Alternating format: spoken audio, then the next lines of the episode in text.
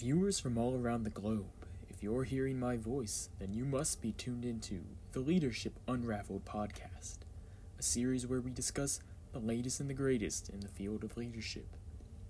If this is your first time listening, then welcome. If you're a repeat consumer, well, welcome back. So glad you can join us again. No matter if you're a first time listener or a repeat, today you're all in for a real treat, as I have a special guest today. He is the acclaimed LDRS 1015 student. Back for his third time, Thomas Harrison once again joins me for this episode. Thomas, welcome back. Good to have you for another installment of the podcast. The pleasure is all mine, Christopher. Seems like this is going to be a regular recurring segment, us two discussing leadership. Well, I could only hope that you'll continue joining me for future installments. But enough of the future. Let's talk now. Let's speak present. You've been learning a lot about modules 11 and 12 of the LDRS 1015 course, is that correct? That is correct. Excellent. Well, no more delaying. It's question time. Could you please describe a main theme you've been reflecting on from modules 11 and 12? Well, modules 11 and 12 were focused on the topics of ethics and leadership and controversy with civility, respectively. If I had to name an overarching theme that they both share, I suppose I would have to say the theme was the importance of good communication. And why do you say that? Well, to start, let's talk about those main topics again ethics and controversy with civility. Module 11 introduced the concept of ethical leadership. Ethical leadership is when a moral person is able to influence others to do what is perceived as the right thing, or something that promotes the common good of all people. A leader's ethics are derived from the leader's values character, actions, goals, honesty, and power.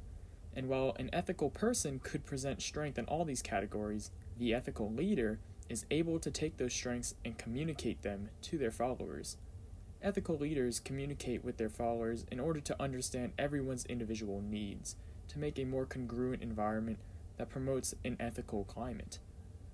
They are able to essentially rally their followers into believing that they are looking out for them, which takes communication and trust from all parties involved. If we now look at uh, Module 12's lesson of controversy with civility, we see that controversy with civility is almost entirely about communication. As it is defined, allowing for uh, it's defined as the uh, sharing and considering of multiple points of view before coming to a group decision. It is naturally it is natural for controversy to arise when people come together to discuss different viewpoints. That's where the role of good communication comes in to make that controversy civil. I see. So you need good communication to create the opportunity for ethical leadership and controversy with civility. Precisely. Very interesting. Moving on to the next question. What truths or confirming ideas surfaced for you during your studies of modules 11 and 12? Many truths emerged these past two weeks.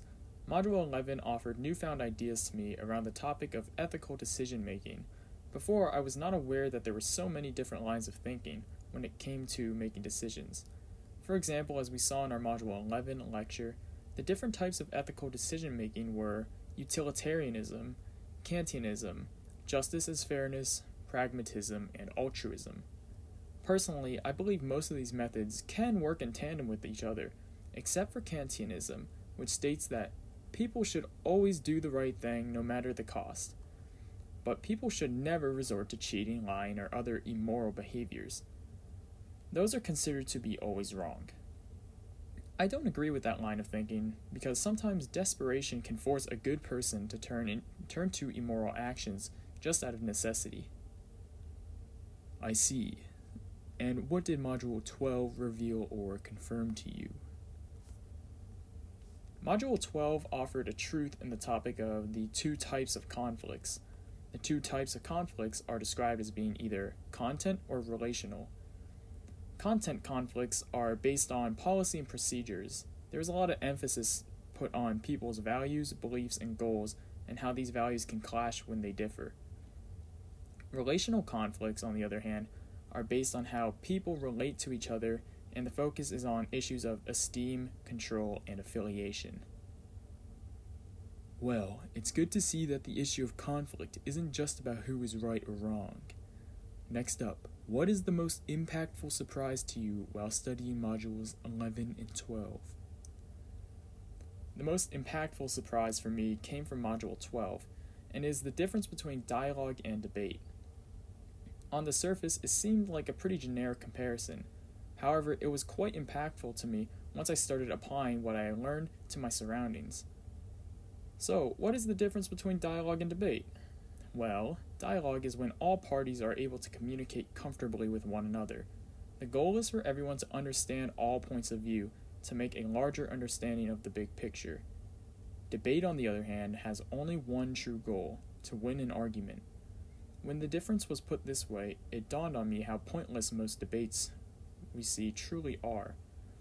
We need to have less debates where one side is pushing for advantage over the other and construct more dialogue where we just hear un- where we hear one another out and communicate our opinions, grievances, and feelings.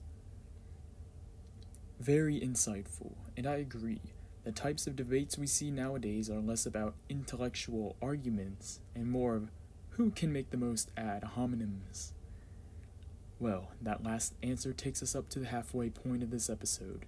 Viewers at home, make sure you're still comfortable because another half is coming at you in three, two, one. Thomas, what are you most curious about now? Well, Christopher, as the LDRS 1015 course is coming to an end in the next few weeks, I suppose my curiosity lies in how our understanding of the social change model will conclude. I'm quite curious to see the whole picture and fully understand how each portion interacts with each other. I'm also very eager to see how my complete knowledge of the course will benefit or change my view on le- future leadership roles and group work. And what are you discovering about yourself through these two modules? I'm discovering, well, that I, en- I enjoy learning about leadership a lot more than I thought I would. Hmm, is that so? Yeah, to be honest, when I first started the course, I thought it was going to be a dull subject and that I already knew everything that there was to know. But every week we explore another section of the social change model, and it shows me that I still have much to learn, and also I am compelled to deepen my understanding by thinking critically.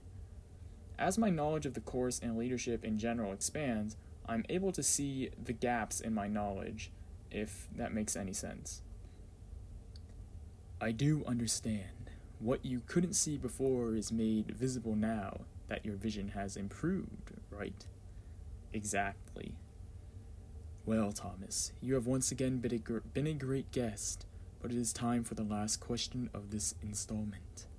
How can you use what you've learned in modules 11 and 12 to help you in the future? Well, over the past year, I've spent a lot of time thinking about the future a lot of that time has been focused on where we as a collective society, we as the human race, where we are headed into the future. I spent much time thinking about what kind of future our leaders are pushing for, and I must say, I am not happy with it. Modules 11 and 12 focused on ethical leadership and how to deal with controversy and conflict with civility. Well, as a collective society, I do not see these two lessons being displayed. Narrowing the scope of leadership to just leadership within the United States, we see certain narratives being pushed and stances being taken that scream with a voice that has no ethics and no civility. Our leadership is built on an idea that the winner takes all and the people who are hurt along the way, well, that's just how things operate. I don't think this is how any leader should act. When looking at the United States viewpoints on issues, we see that our leaders overwhelmingly support issues such as funding war, supporting large corporations, denying the existence of climate change, and increasing car- incarcerations. Those issues are supported while the American people and people all around the world suffer as a consequence to those actions, and that is why I am concerned over the future. So, to concisely answer your question, Christopher, these past two modules have done a good job of opening my eyes even wider to the problems we are facing and will face going forward into the future. An eloquent answer that I will leave all of the viewers to ponder. As always, Thomas Harrison, thank you for joining me. And to all the viewers at home, stay safe, keep thinking, and continue leading.